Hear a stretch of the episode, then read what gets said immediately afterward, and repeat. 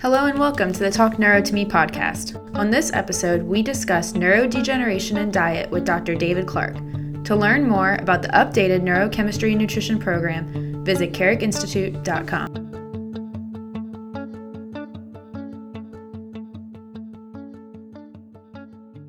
Hello, Dr. Clark. Can you hear me? I can. All right. Hey, good morning. Thank you for coming on the show again. Really appreciate it. You're welcome. Awesome. Hey, so uh, this is the second time we had you on. We had a really good response the first time.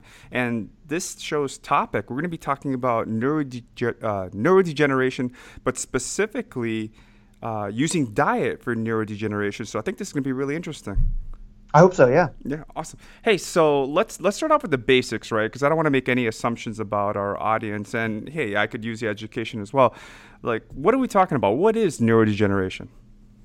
Uh, well, in a nutshell, I, I, try to explain it like a, a, a spectrum. you know, neurodegeneration is on the far right end of the spectrum, but it starts on the left side of the spectrum with neuroinflammation. So, neuroinflammation is, you know, you think about inflammation in the body, how you get some kind of tissue injury or some kind of infection. Well, that same kind of thing can happen in the central nervous system, except you don't have to have an infection for inflammation to start. You basically just have to get microglial cells in the brain to get turned on or activated. And they can get turned on in a lot of different ways. And we obviously don't have time to talk about all the different ways that neuroinflammation starts, but a couple things I, I think are, are, are, are really important to note is that you know the microglial cells can be turned on through lack of oxygen. They can be turned on through a failure of autophagy or mm-hmm. a failure of mitophagy, which are topics we talk about in, in the neurochemistry course. Mm-hmm. Uh, they can also be turned on through excitotoxicity. And one of the things I think is real important is to understand that microglial or central nervous system cells can be turned on by peripheral immune system activation.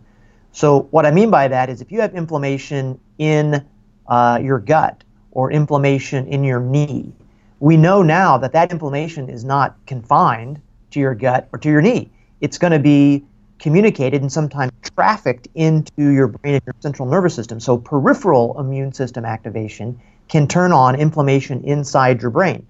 Now, once that starts, you know, if it's not well controlled, it can lead to apoptosis.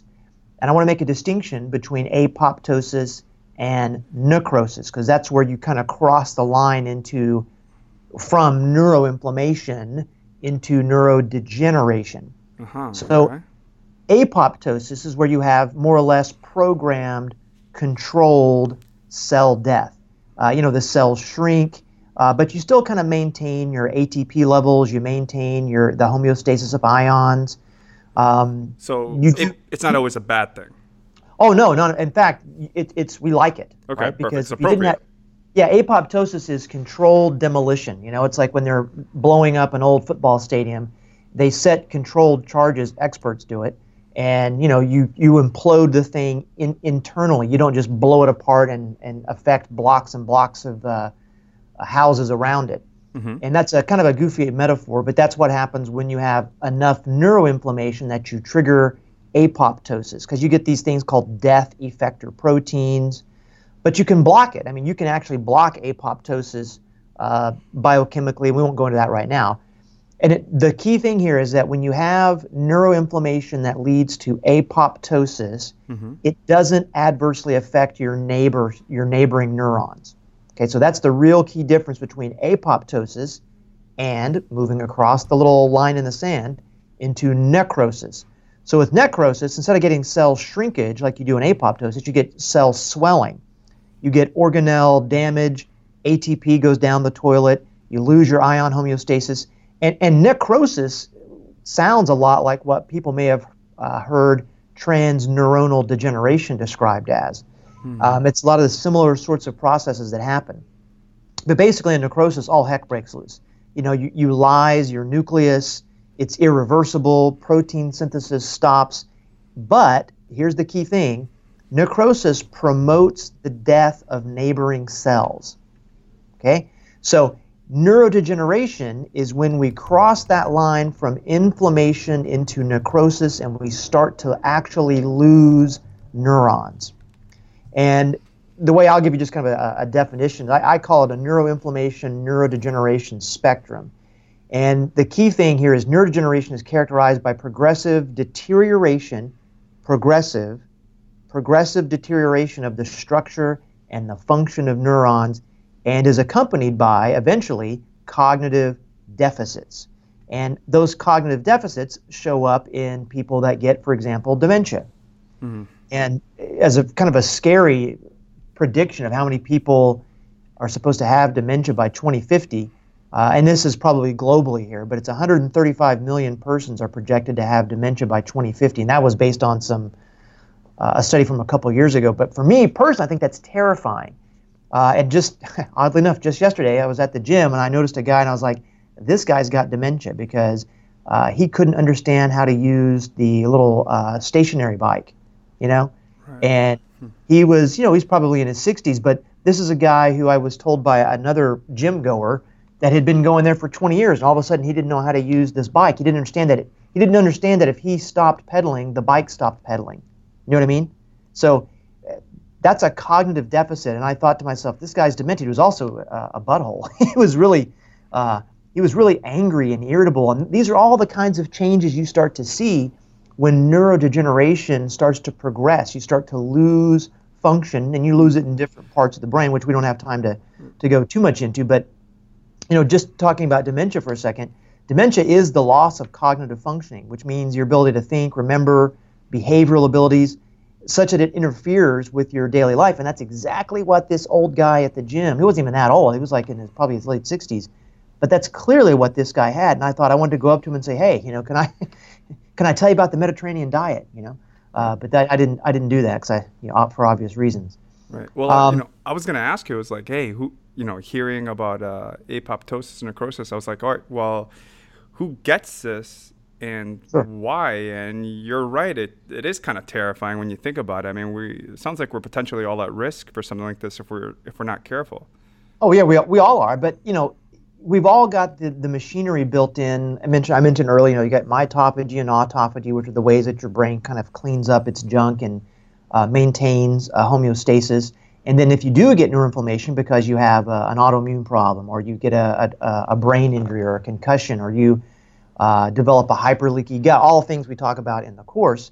You know, you've got some mechanisms built in to try to control that, but one of the key problems with the brain's immune uh, activation is that it just doesn't have some of the players that you have in the peripheral parts of your body. Like there are no regulatory T cells in your brain. So once inflammation kicks off in the brain, it can be a real a real pain uh, to stop and get rid of. And we're all at risk for it. And, and just talking about risk for real, risk factors, these are things that we are. know. I'll just give you a couple risk factors for cognitive decline and associated with that cognitive decline, neurodegeneration. Okay. Uh, having a vitamin D level below 20. Okay. Hold now, on, just below 20? Yeah. So 20, and, and we, me- we measure that in nanograms per milliliter here in the States, but if your vitamin D is below 20, that's a risk factor for cognitive decline. We know that from a, a study from JAMA Neurology from two years ago and another uh, Journal of Gerontology from last year. Now, 20, I got to tell you, if you run labs on people, you're going to find a lot of folks with vitamin D below 20. Well, uh, yeah, uh, that's what I heard that number. I'm going, whoa, that's. I mean, that's pretty much almost every patient I've ever measured, right? Because it, cause it yeah, just didn't well, know better. Well, they also here's the thing: the, the if you do the, the the vitamin D test like at Quest or LabCorp, they'll tell you that the lab range that 30 is considered sufficient. Mm-hmm. So most doctors that your patients, people that are listening here, that your patients are seeing, if their vitamin D is a 30, they're not going to say anything about it. But you have to understand that you're you're a known risk for cognitive decline if it's below 20. Uh, and I got to tell you, that's not that 10 points is uh, not a big uh, wide canyon. So I think there's a lot of people walking around. In fact, I know there is that have vitamin D below 20. Now, well, where do you like your patients? If I could ask that before you move on. Uh, just generically, generically, yeah.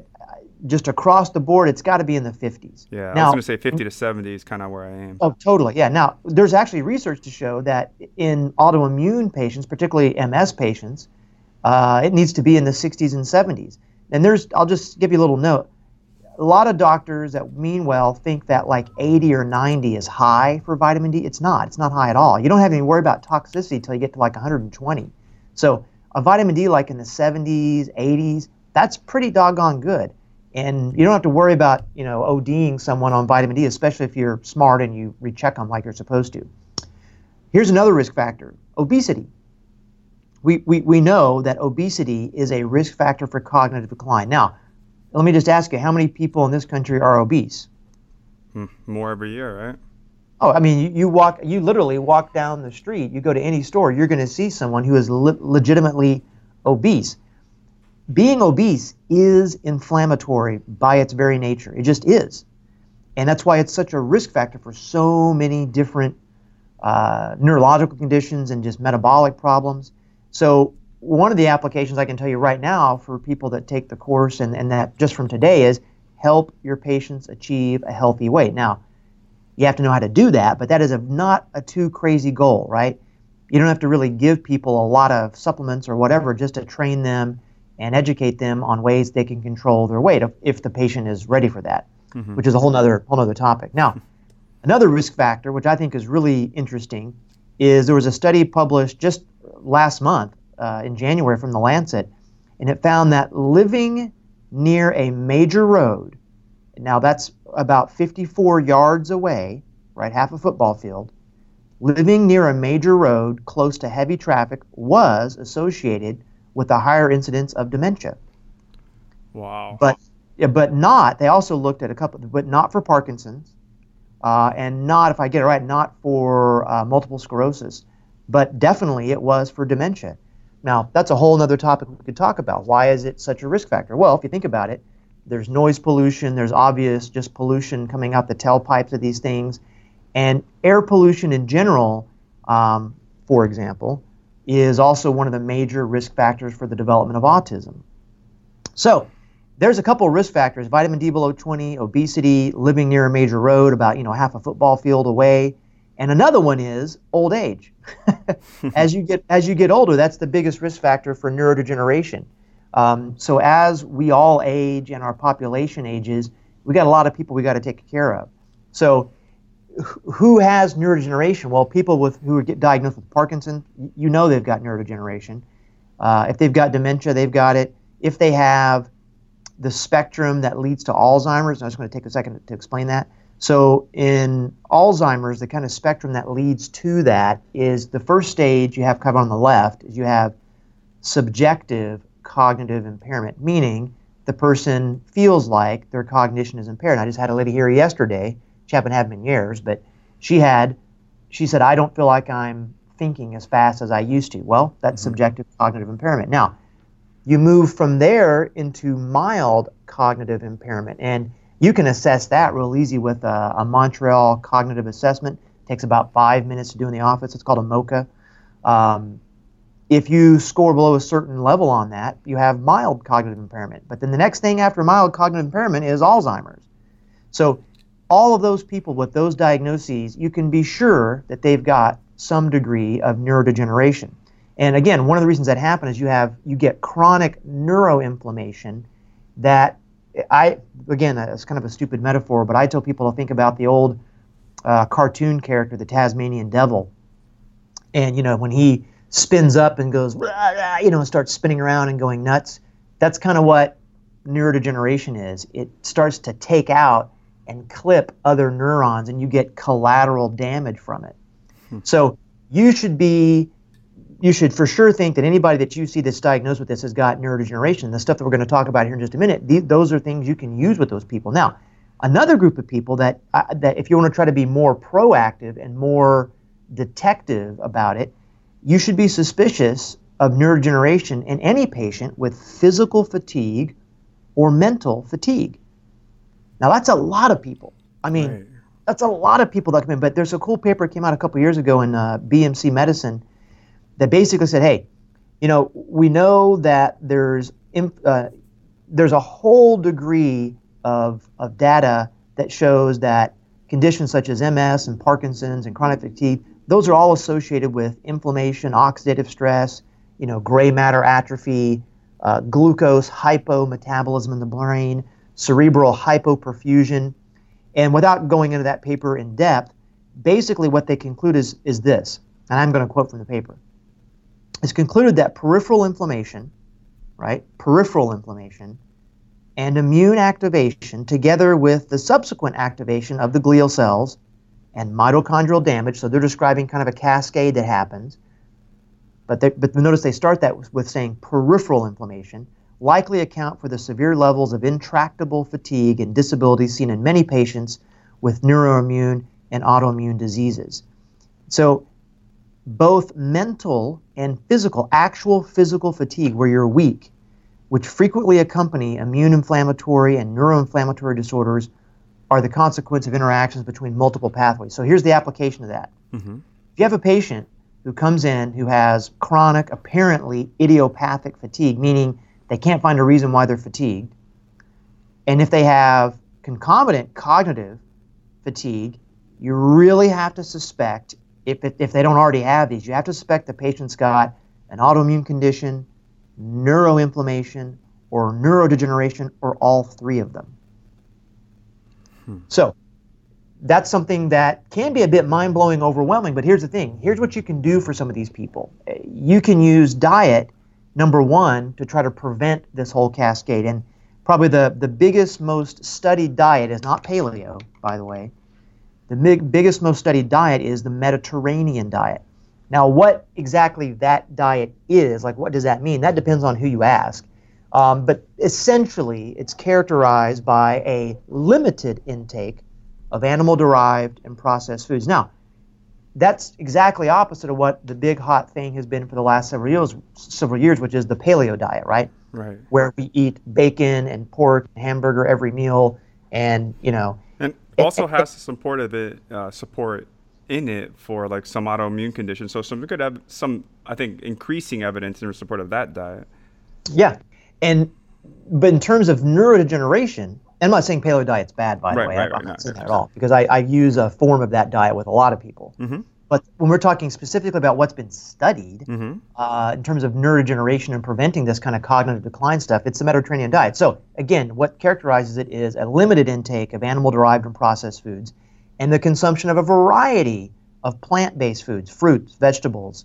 Uh, they go say breads and other whole grain cereals, uh, nuts, beans, seeds, wine, and olive oil. Now I won't go off into whether I think bread is a problem or not because I'm giving you just kind of a real general sweeping generalization here. The next key, and by the way, you can look up what what what where am I getting this from? There's a study from the American Journal of Clinical Nutrition a couple years ago that outlines this. In fact, there's tons of studies on this if you just go to PubMed. The next feature of a Mediterranean diet is red meat only a few times per month. Per month. Hmm. Month, right. Fish once or twice per week but here's the thing the Mediterranean diet, this pattern is not really strict and allows for some leniency in food intake. You know, in the Mediterranean diet, I was talking about somebody this other day. Most people, when I say Mediterranean diet, they think, oh, what Italians eat. Well, Italy is not the only country on the Mediterranean. you know, you've got you got Spain, you got France, you know, you got North African countries that are on the Mediterranean. So it's not just what Italians eat, which I think is interesting. But it seems like in our country, when you say Mediterranean diet, people go, oh, what Italy, what, what they eat in Italy? Like, well, not really. So the Mediterranean diet is really low. It's it's a heavily it's mainly a vegetarian diet. You know, you know you've got fish once or twice per week. Red meat is limited. Uh, dairy products are limited. Uh, not a lot of cheese and milk in there. And another study that came out in uh, 2015 from the Neurology, the journal Neurology, said the, that higher fish and lower meat intake that might be the two key elements that give this Mediterranean diet its benefits on brain structure. Now, so we're not just talking about you know your cognitive ability, the way you subjectively think about it. We're talking about how the Mediterranean diet does affect brain structure. And I'll give you another study that just came out and, and this year in the same journal, Neurology. They did a, a study of uh, some people in Scotland, and just so everyone knows, Scotland is not on the Mediterranean. Okay, it's, it's totally different, and they don't eat in Scotland typically mm-hmm. what people eat on the Mediterranean. So they did a, a study of 400 individuals from Scotland who were in their 70s. And what they basically found is those out of that 400 people, the ones that were low consumers or didn't the lowest eaters of the Mediterranean diet had significantly lower total brain volume. Okay, over three years. So over a three-year period, people that ate l- the lowest amount of this Mediterranean diet versus people that regularly adhered to the diet, they lost brain volume. That's terrifying. You know, that's terrifying. Hmm. But it is, but it is powerful. Now, again, I don't have time to give you uh, what you know. When we talk about Mediterranean diet, a lot of times people want to say, "Well, how many calories a day should I get from beans or whatever?" That's really not what the Mediterranean diet is about. I'm sure you can find a cookbook or, or some book that will tell you that, but it's the Mediterranean diet is more about the general guidelines, which is that you get the majority of your lipids come from olive oil, not butter or milk. You're only eating red meat once or twice per month. You're eating a lot of vegetables. You're eating beans, nuts, seeds. You're eating fruits. They have wine, you know. Uh, also, whole grain breads. Now, as I said earlier, that may not work with uh, certain populations, but that's the general characteristic. Does that make sense? No, no it, it does. I'm just um, processing all of this because this is, uh, you know, it's like I've never personally I've never done a Mediterranean diet, and but I'm comparing it in my mind as you're kind of going through it to the Paleo diet, which is different. Some, yeah, so I'm kind of kind, kind of going here. I'm like, okay, well, you know, I've done Paleo before and I've enjoyed it and uh, yeah. I've had these benefits from it. But then, uh, then I hear the positive neural uh, protective benefits of Mediterranean. I'm like, hey, my brain, pretty important. Yeah, you know, and like I said, there's nothing quote unquote wrong with the paleo diet, but the fact is there just hasn't been enough study on it the way there has been the Mediterranean diet, and certainly not a study on it in terms of how it affects brain structure, brain function. So that's why I'm that's why I'm going over the Mediterranean diet since we're talking about neurodegeneration. Now, here's another really interesting thing eh, that some of you guys may have heard about um, is Parkinson's disease and the risk or preventing or, or you know changing the trajectory of Parkinson's disease using nightshade plants. So let me explain what that is. Mm-hmm. So there's a there's a genus of plants called Solanaceae, right, or solanaceous vegetables. Now, they're also called nightshades in certain part of the world. So what are these things? Well, there there are different kinds of annuals and perennial herbs and vines and shrubs and etc. And a lot of them that are in this nightshade family are certain foods that you've heard of, uh, medicinal plants, spices, weeds. Now, many members of this Solanaceae contain alkaloids, very potent alkaloids, and in fact, some of them are toxic. But here are some of the plants that you may have heard of that are nightshades potatoes, tomatoes, eggplants, peppers, and tobacco. Now, tobacco is a nightshade, and in fact, in large quantities of nicotine, obviously, you find in tobacco. But you actually find nicotine in lower concentrations in potatoes, tomatoes, and peppers. Mm, now, why does that? away with that. I did, I did not know that at all. yeah, and uh, it's interesting because there's a study done in 2013 from the Annals of Neurology. And it says they actually studied this. It said the, the title of the study is "Nicotine from Edible Solanaceae and the Risk of Parkinson's Disease." Okay, so here's the highlights of it. Okay what they found is they, they took 490 newly diagnosed idiopathic Parkinson's disease cases over 16 years. Excuse me. And here's what they found Parkinson's disease was inversely associated with consumption of all edible solanaceous vegetables combined. So, the more of these peppers, tomatoes, potatoes that you ate, your, your Parkinson, it was inversely, it was opposite that. So, the more of that you ate, the lower your risk of Parkinson's. Now, an inverse association was also evident for peppers specifically. So, peppers out of those foods seem to be the most uh, protective against Parkinson's. And here's, what they, here's the quote for the quote from the study Dietary nicotine or other constituents of tobacco and peppers may reduce Parkinson's disease risk. However, confirmation, extension, et cetera, et cetera. But that is a really interesting finding. Um, needless to say, I eat bell peppers three or four times a week now because uh, I ain't getting Parkinson's. You know, I'm going to do my very best. But it also that thing about nicotine. It's been known for a while that nicotine seems to decrease the risk of Parkinson's anyway. Which you know, I'm not going to go through all that, but we talk about that in the in the study. But dietarily, those nightshade plants, tomatoes, potatoes, peppers, uh, those do seem to confer some protective benefit against the risk of getting Parkinson's. And Parkinson's is a neurodegenerative condition. All right, Um, so let's let's talk about specifically using diet for treatment for neurodegeneration. So you know, preventatively, the Mediterranean diet is the most well studied. Uh, risk factors were vitamin D deficiency, obesity, living near a major road, getting old, and we just talked about you know using nightshades, uh, particularly peppers, uh, to try to prevent some of this stuff. Now, when we talk about diet, basically the most effective thing that, we, that has been found for neurodegenerative conditions in terms of diet is restricting calories. And there's a couple different forms of that. There's just generically, we call it caloric restriction. In fact, caloric restriction is really the only thing that's ever been shown to, to extend the life of any organism is restricting calories. So you may have heard of modified fasting or intermittent fasting. Uh, those are all different ways to restrict calories. And then there's also the ketogenic diet, which I'm sure everyone here has heard of as a treatment for epilepsy. So what I want to do is I kind of want to just hit on these uh, for a few minutes to kind of give people an idea of what this is. So um, let me get to the thing I want to talk about. So one of the things that may happen when you restrict calories and you do intermittent fasting is what that may do is enhance synaptic plasticity, which we like, right? Uh, if we're talking about someone that with a neurodegenerative condition, we want to enhance synaptic plasticity. One of the ways that it might do that is it might increase something called brain-derived neurotrophic factor, uh, which we don't have time to talk about, but just trust me, that's a, a good thing. Caloric restriction is also known to increase the activity of something called SIRT1, which basically lowers inflammation and enhances dendritic outgrowth and plasticity. So on a molecular kind of level and a, a neuron scale, restricting calories and doing intermittent fasting, what it does, it is anti-inflammatory, uh, and it also can improve plasticity through a lot of little kind of machineries that we don't have time to get into the details of.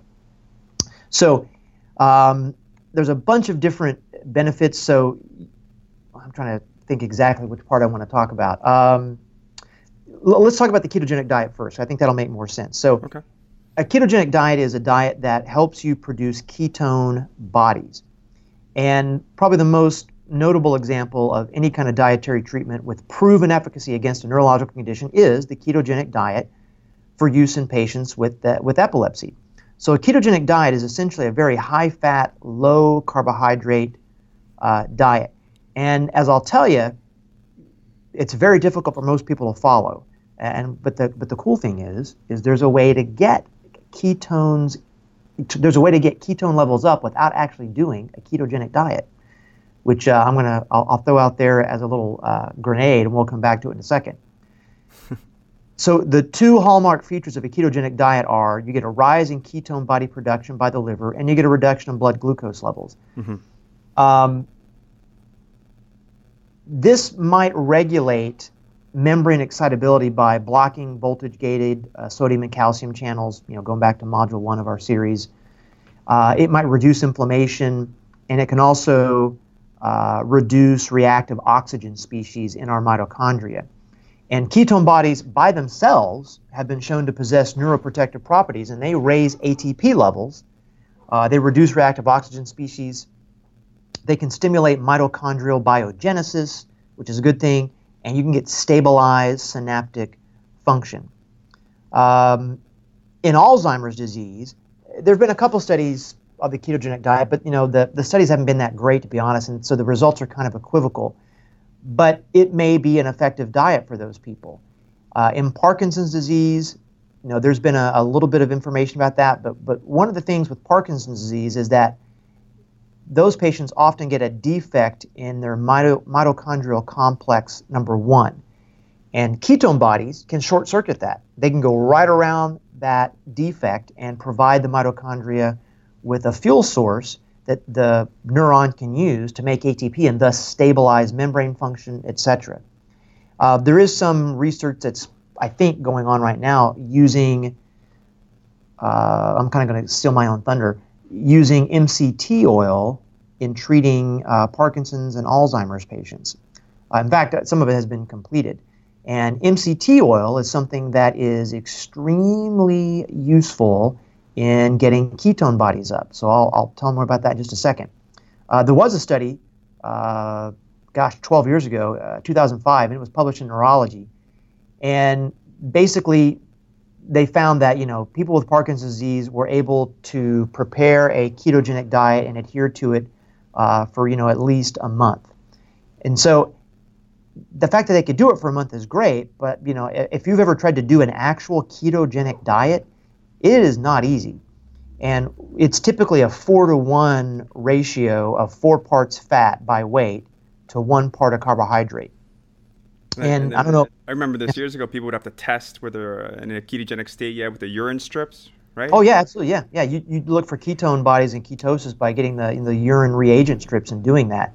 And the thing to remember about this is that diet is not dangerous. I mean, it has been used for decades uh, for people with medication-resistant seizures. It's difficult to follow, but you know it, it can be it can be used uh, really for weeks on end as long as you're monitoring it. Um, there are a couple other things that can promote uh, ketosis, and uh, autophagy, which I mentioned earlier, is one of mm-hmm. these processes that I won't I won't get in too much because we can kind of go down the rabbit hole with it. But ketogenic diets seem to induce autophagy, right? And the ketogenic diet is also very similar in principle to just restricting calories in general, doing this kind of intermittent fasting, which I'll, I'll break down in just a second. Sure. But there are uh, some other agents which seem to also boost autophagy, since I was just mentioning it. Uh, metformin, you know, which is an anti-diabetic medication. Yep. Uh, that but the problem with metformin is we also know now metformin will deplete B12. Um, so just a little side note to people. There's also uh, a substance called berberine, um, which is also known to boost uh, autophagy as well, or seems to anyway. And another thing that you can do is you can ingest or eat medium chain triglycerides, uh, which come from uh, coconut oil. We're going to pause for a second while my phone rings. no worries, no worries. It's actually me prank calling you. Sorry, I couldn't help. Oh yeah, don't prank me. Man. don't prank. Me. have to deal with that later. Um, all right. Where were we on? We're talking about ketones. Autophagy. Yeah. LCT. So I, am going to kind of skip through this and kind of get to you know. Well, actually, here's a good point. I need to make about nutritional ketosis versus pathological ketosis. So, big important thing if you're going to do this with people, you understand the difference between the two. So, nutritional ketosis is a normal physiological response to sustained low carbohydrate intake which also gives you low plasma glucose and low insulin. And you get plasma ketones uh, really increasing after a week or so. Now, nutritional ketosis, like I just described, has never been shown to induce ketoacidosis.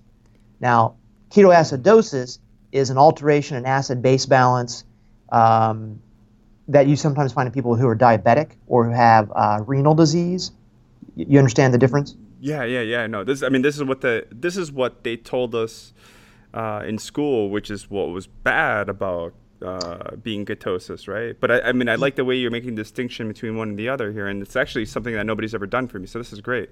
Yeah, but the thing is, is you got to really monitor people, though, right? Mm-hmm. So nutritional ketosis can be sustained for weeks, months. I mean, it, there you can do it for a long time, but depending on what your level of skill is, it may be outside your wheelhouse. But I just want to make sure everyone understands that when we're talking about ketosis, we're not that's not the same thing as ketoacidosis.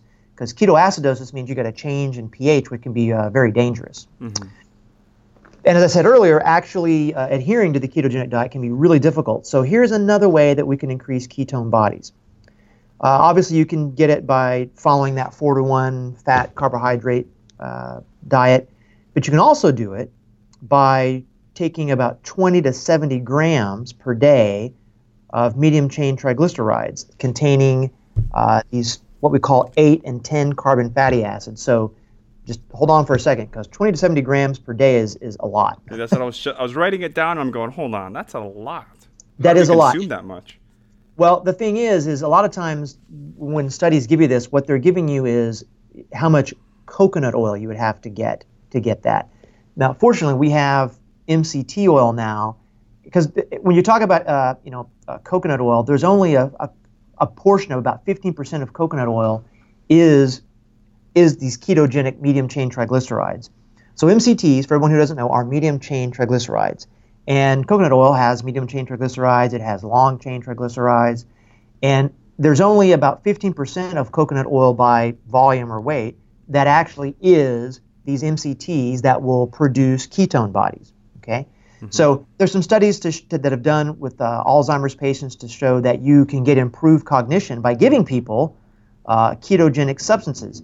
And one from I guess it was two years ago said that intake of MCT oil increased serum ketone bodies, which is great because that's what we want, and an improved memory.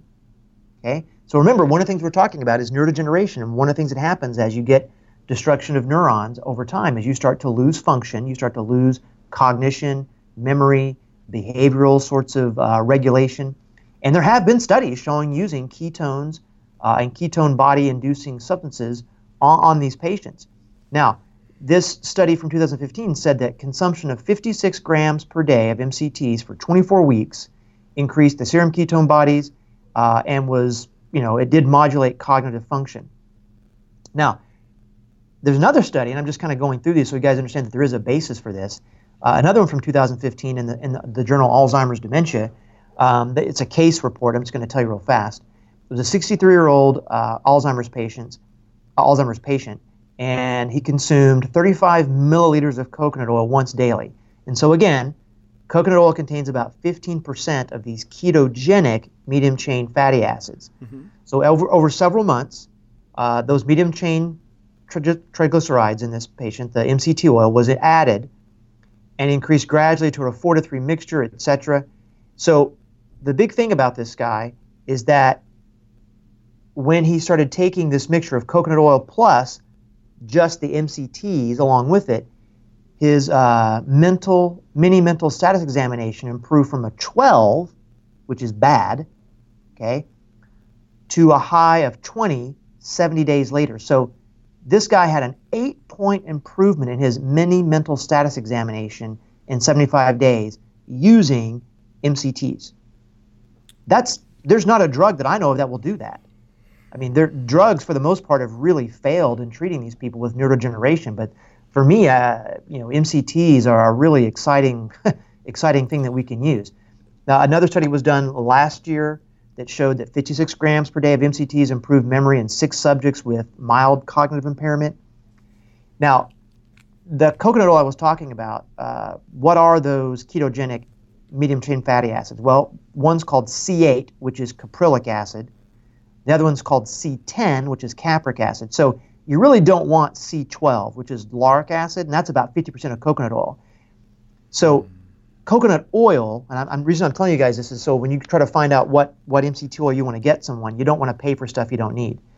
So coconut oil is about 14 grams per tablespoon. So if you tried to use coconut oil, and someone's going to ask you this, if you tried to use coconut oil, you'd have to take 28 tablespoons of coconut oil to get 56 grams of the medium chain triglycerides that produce the ketone bodies. So don't do that. Yeah, that's just okay? too much. So, so how do we go right to the MCT oil? Where do we get this? There's a bunch of people that make it. A bunch of people make these. A bunch of people make MCT oil that is just those two ketogenic MCTs. Uh, makes one. Uh, Crayon, uh, Crayon Research makes one. Uh, Biotics makes one called BioMCT. It's 100% caprylic acid. There's only two that I know of that make 100% caprylic acid, so they're kind of like, in my opinion, they're the, the most bang for your buck. Uh, Biotics makes one, and there's a the company Bulletproof uh, makes one called Brain Octane Oil that's 100% caprylic. You know what's funny? I'm hearing you talk about the MCT oil, and that's what came into my mind because I mean, I know a lot of people that are a fan of putting that in their coffee. And hey, listen, mm-hmm. I'm not going to lie to you. I, I, that's what I enjoy on the way uh, to the gym. Uh, this morning, I had I, I put a little butter or coconut oil in my coffee, blend it up, and that's just what I have instead of putting sugar. I love the taste, and that's what I do it mm. for. You know, uh, people make yeah. some crazy claims with that stuff, and that's not what I'm going after. I just like the way it tastes. Um, yeah. But I've never put the MCT oil, and I just had a, a, friend of mine who started doing it, and he literally said, he goes, "Hey, I feel really good with this MCT oil," and recommended that uh, that octane one from yeah. that company. So uh, that's I, I after hearing you, I really want to try this. No, you should. It's uh, it's really it's a. Um, I've, I've used them myself. I use them in a lot of different patients with mitochondriopathies. We also use them with uh, people with uh, neurodegeneration because it's not that expensive, really. Mm-hmm. Uh, you don't and you don't have to give them that much to it's like one tablespoon of any of this stuff I've just said. That's 14 grams of those ketogenic uh, uh, MCTs. So there's a lot of different ones. Just make sure you're not paying for something you don't need. Right. Um, I know we don't have that much time left, and I meant to get more into uh, caloric restricted intermittent fasting. But you know what? Maybe maybe we bring you back to talk about that because that's a topic and I I practice intermittent fasting. I'm fascinated by it, and I think other people would like Let's- to learn more. Yeah, let's just hit a couple things real fast. Sure. So, people should know there's lots of different ways to do it. There's alternate day fasting, there's whole day fasting, there's what we call time restricted uh, feeding. Uh, basically, all ha- any form of fasting that's intermittent like this means you've got different periods of fasting and different periods of feeding. There's lots of different ways to do it. It depends a lot on the person. Um, alternate day fasting means you have some days where you eat whatever you want, and then you have some days where you don't eat anything. Except on the except that's not entirely true because on the day where you're not supposed to eat anything most guidelines say hey you can have one meal on this quote unquote fasting day where you're eating 25% of what would normally be your daily calorie needs. And there's a whole chart i can show you guys where you can look and you know and you can figure out what that would be. Whole day fasting is the simplest form and basically it's one to two days of complete fasting per week uh, but the other days you eat whatever you want Right. I like. But both- I always did Monday, Thursday. Those are my fasting days. Yeah, I, I personally can't do that. I mean, I have to do a thing where I have to have some calories for the day. The point is, is overall, you're not necessarily increasing, decreasing your total calorie intake for the week. It's the timing of the calorie mm-hmm. intake. Okay, so without getting in all the metabolic machinery, it is really, really, really effective in inducing mitophagy and autophagy. And if you understand what those processes are, we want those things to be functioning at a high level because mitophagy and autophagy are essentially the, the brain's and the body's way of cleaning up uh, damaged mitochondria, damaged organelles. And when you have a failure of autophagy or mitophagy, that can trigger the stuff we've been talking about. That can trigger neuroinflammation. It can turn on microglia. It can trigger apoptosis and necrosis. So the whole thing can can can just start a, a cascade. You know, I, in, Um, in my mind, I always said it was like a, a way to give my physiology a chance to clean itself up because I'm not burdening it with uh, basically processing food that we eat all day. So I was like, all right, I'll let my physiology kind of do its thing and to take some burden off, let it do some good things, and that's the way I always thought about it. Yeah. So here's what I'll say uh, as a last kind of guideline. So calorie restriction is distinct from fasting, and calorie restriction is about a 20 to 40 percent reduction in your daily calorie intake. Now, some people, like a lot of medical, some medically, uh, medically, they medically supervise this stuff. Intermittent fasting involves a feast day on which you eat whatever you want, and then a fast day. Okay. Uh, another form of intermittent fasting that I was just talking about is o- only eating one meal per day. So there's there's a million different ways you can do it. But one of the things that we know intermittent fasting will affect, it, it, we know that it will uh, affect four brain regions for sure. Check this out: hippocampus, striatum, hypothalamus, and your brainstem. Those are pretty important areas, and that's from a study that was done uh, last year in sports medicine. The other thing about intermittent, intermittent fasting is it enhances parasympathetic activity which is huge, right? I mean, very, very important to have parasympathetic versus sympathetic uh, balance. So we know that intermittent fasting will affect those brain regions and also will enhance sympathetic, excuse me, parasympathetic activity.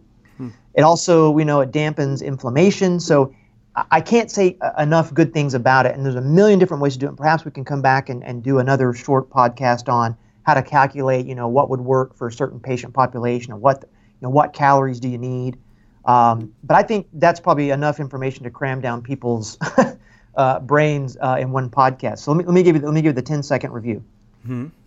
Neuroinflammation can be triggered by peripheral inflammation. It can be triggered by, uh, you know, obviously insults. It can be triggered by sympathetic overactivation. Once you get neuroinflammation that becomes chronic, then you can start to lead to apoptosis, uh, necrosis, and then you tip over into neurodegeneration. And neurodegeneration is different because you lose structure and you lose function. Okay. Risk factors include vitamin D that's pretty low, like less than 20, obesity, living near uh, heavy traffic, old age, and there's a lot of different things you can do to impact it. Um, diet, the most, the one that's been studied the most, I think, is the Mediterranean diet, which is not paleo. um, but it is shown to be very effective. Ketone bodies are extremely useful in helping get around mitochondrial complex defects. They also provide a, a brain fuel source. Fasting and caloric restriction improve mitophagy and autophagy. And you can get ketone bodies where you want them without doing a ketogenic diet. You can do that simply by using MCT oils, particularly the C8 and C10. And those are things you can use. And uh, I don't know if you guys provide. Sorry, I don't know if you have if you want to provide slides to people to download with the podcast or not. But I can we can give them a couple of the slides where I break. I tell you, hey, here's the brands that have got that. I don't know if you want to do that or not. But yeah, we can do that. I think they'd appreciate it. Yeah, it's just to save them a little time so they don't have to remember it. Uh, but anyway, that that's what I want to leave you with is that you can change the trajectory of neurodegeneration even once it's started. But always suspect this in people that have apparently idiopathic physical fatigue or mental fatigue, and that's a lot of people, folks. Not just someone who's got Parkinson's and Alzheimer's. It's happening long before then, and you could be very proactive and, and really save the quality of someone's life by recognizing that their physical fatigue and their mental fatigue could be neurodegeneration happening right then. Well, listen, this was really, really great. Hey, Dr. Clark, I did want to say something that uh, maybe our scholars don't know if they weren't at the International Symposium in Clinical Neuroscience. I wanted to say publicly, uh, again, congratulations. You were named uh, Educator of uh, the Year by the oh. Carrick Institute. And yeah, I just want to applaud you because uh, your neurochemistry course and clinical nutrition course was the best nutrition education I've ever received. And I have my master's in, in nutrition, so I, I, do my I do my bit of, fair bit of studying. Your course was amazing, and uh, so congratulations to you. Thank you. Appreciate that. That was, uh, was a, big honor for me personally. So, well, listen, Dr. C- uh, Dr. Clark, thank you very much, uh, and congratulations again for becoming Educator of the Year. And of course, I'm going to invite you to uh, come on back because I know you have a cool. lot to share. So, thank you very much. Hey, you're welcome. Thanks a lot. You guys have a great day. All right. Bye bye. If you enjoyed this podcast and would like to make any suggestions for any future podcast topics, please visit the Contact Us page on carrickinstitute.com.